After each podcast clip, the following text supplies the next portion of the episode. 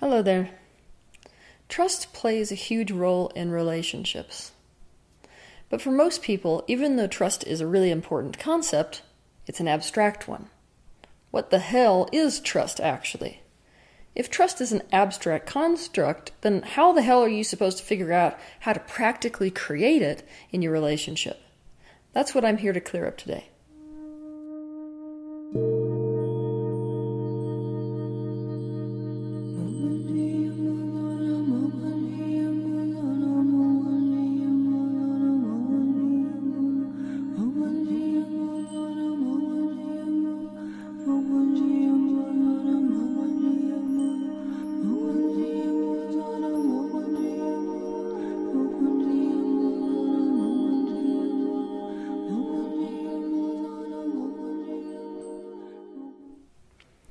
Without beating around the bush, I'm just going to come right out of the gate and tell you that in the spiritual field, essentially you've got a whole bunch of people who could never rely on anyone. That's what creates that turn in the direction of spiritual practice, in the direction of God, or in the direction of the universe at large, is often being unable to rely on the people in their lives. It's a beautiful initiation, but it also is a coping strategy. And so it often comes with a lot of shadow. I'll say this more clearly spiritual practice can be a big fat way of coping with not being able to rely on anyone in your life. This means that many people in the spiritual field are going to use universal truths or invent truths that justify and reframe that feeling of not being able to rely on anyone or anything into a good thing. Here are some examples. Follow your own guidance system, let everyone else worry about their own guidance system, and then you can trust yourself to act in your own best interest, and you can trust the other person to act in their own best interest too. This way, you'll never have to put the power over the way you feel in their hands. You will not be dependent on them to make you feel good. Or, everything you could possibly want or need is inside you. Or, the only person you can truly trust is yourself. Or, the only person who can fill up your cup and make you happy is you. Essentially, these ideologies, even though they can be really beneficial for somebody from a certain vibrational set point, they portray the idea that there is something powerless or pathetic or less spiritual about depending on someone. So, what's the result? In the spiritual field, you have a whole demographic of people that are intensely empowered in their independence, but whom have incredibly distant and crappy relationships. I'm going to make the concept of trust incredibly simple for you. Simply put, trust is I can rely on you to capitalize on my best interests. I want you to sit with that definition for a minute. Just let it sink in. This is about as scientific as we can get with the concept of what trust actually is. Notice I didn't say I can rely on you to capitalize my best interests above your own, nor did I say you're completely responsible for my happiness. Trust is quite simply I can rely on you to capitalize on my best interests. And this is what makes a relationship worth being in. Keep in mind that as we continue to expand and become more aware and become more conscious, our idea about what is actually in our own best interests will naturally shift. But this is not your excuse to usurp somebody else's idea of their own best interests by you thinking you know what's better for them than they know what's good for them. This is all too common in relationships. More simply put, in a relationship, you don't get to do this. You know, I don't think you really know what's in your best interests. So we're just going to go with what I think is in the best interests of you because I know what's better for you than you know. Or what I think is good for me is what's best for you too. So I'm just going to trump your idea of your best interests with mine. This is what our parents did. This is, in fact, the main reason why we lost trust to begin with. When we think about losing trust, we think about big betrayals. We all know what those look like there's a presumptive contract, something like don't sleep with other people when you're in a relationship, and they go do it. That's a big betrayal. But trust really is built on the foundation of much smaller things. It's built on the foundation of, regardless of what you say your best interest is, I'm not going to honor that. This may seem abstract in a personal setting, but I want you to think about how this would work in a business setting or a professional setting. Imagine that two companies come together with the intention of creating a merger. To create that merger, obviously, each company has to think about their own best interests and they have to find a win win scenario for both. But imagine if one of the companies said, you know, I don't think you actually know what is best for you. In fact, I think that what's best for you is my terms, and so let's just sign your name on the dotted line. In a business setting, obviously, one company would be like, peace out. No way in hell am I going to sign that. But in relationships that are personal, we have a lot more on the line. So we tend not to just walk away. Instead, we sign our name on the line and then we build resentment and then we feel taken for granted. And then our relationship turns into total crap because we have no trust for the other person because they did not consider our best interests when we made a decision. To understand this using an example, let's say there's a couple. Person A in the relationship decides it's in his best interest to go sleep with someone he just met. But the best interest of person B is for the relationship with person A to be exclusive and committed. This means person A did not capitalize on person B's best interests.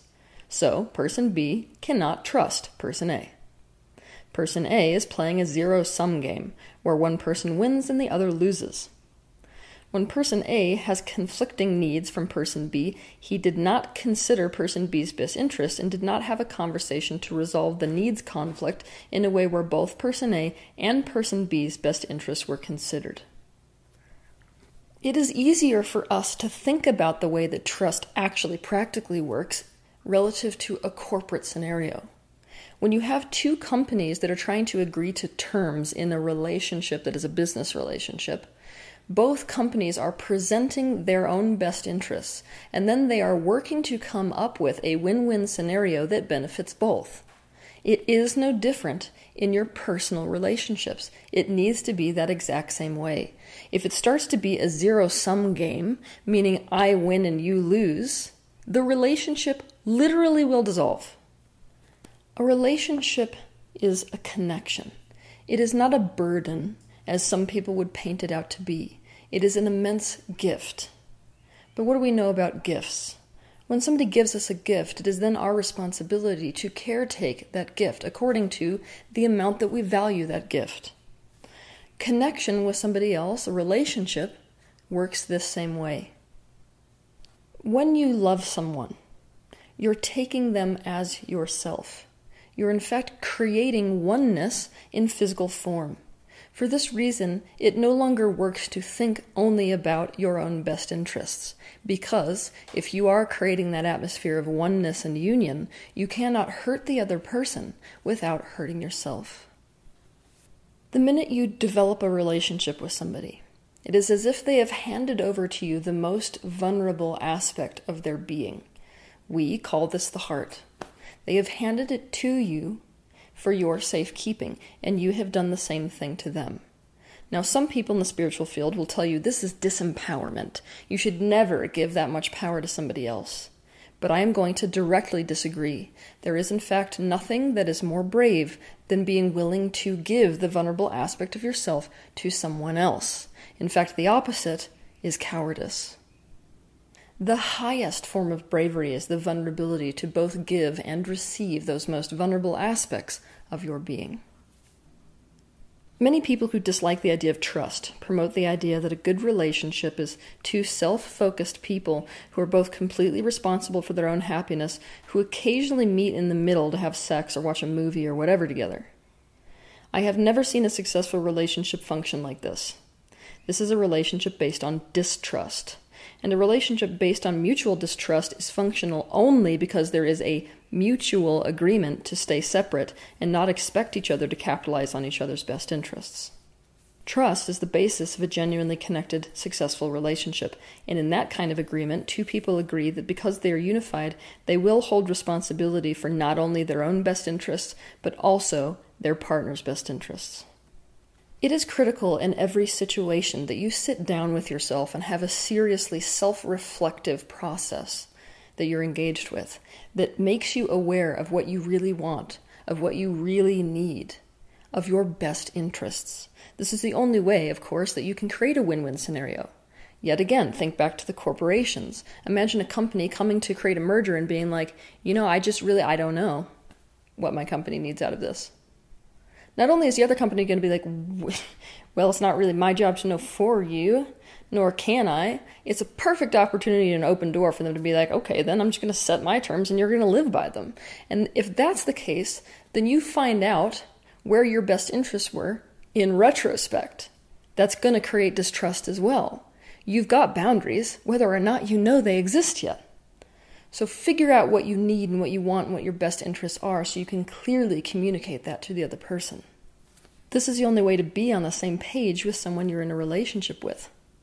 For more about this, watch my YouTube video titled Get on the Same Page.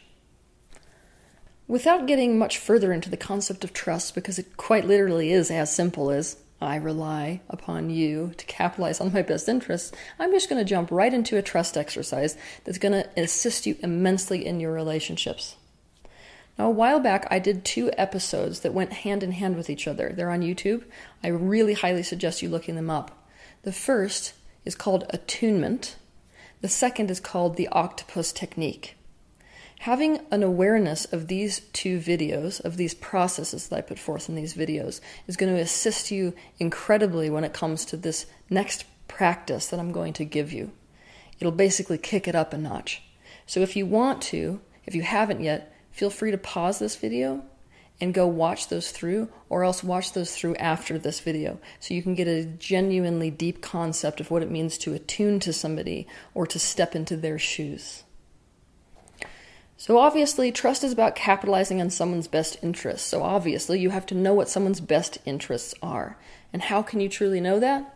By developing intimacy in your relationships. Intimacy can be whittled down to the concept of seeing into someone else, feeling into them, hearing them, understanding them.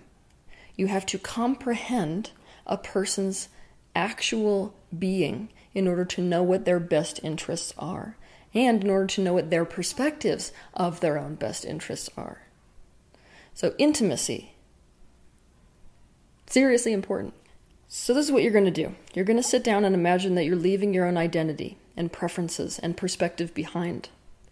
You're going to imagine going into the other person's perspective. You're going to imagine being them, feeling how they feel, thinking how they think, wanting what they want, needing what they need. You're going to attune to them to the degree that you feel like you've lost your own identity and you are them instead. From that perspective, make it your responsibility to specifically feel into what their best interests actually are, in whatever situation or circumstance they are in or you are in together. What do they really want and really need? Even if you can see that what they subjectively think their best interest is is not in alignment with what is objectively in their best interest, Make yourself acutely aware of what their subjective best interest is because it is valid.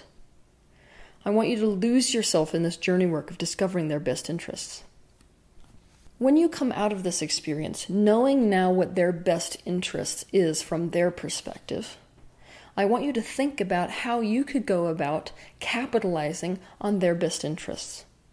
Or let's say that when you come out of this, you realize that their best interests conflicts with your best interests. There's a need conflict. This is the point in time where you need to start seriously brainstorming about a win win scenario for the both of you, if it is possible. And if it is not, it's time to reevaluate your relationship with this person. Make it a game that you play. If there is no way to create a win win scenario for both parties, then you must know that you are headed towards an unintentional betrayal of trust. If you want to do this exercise with the other person, it's really fun to do that as well. you just sit down, you can face each other in meditation, you close your eyes and you imagine completely switching perspectives. And then from that standpoint, you want to see what each other's best interests are.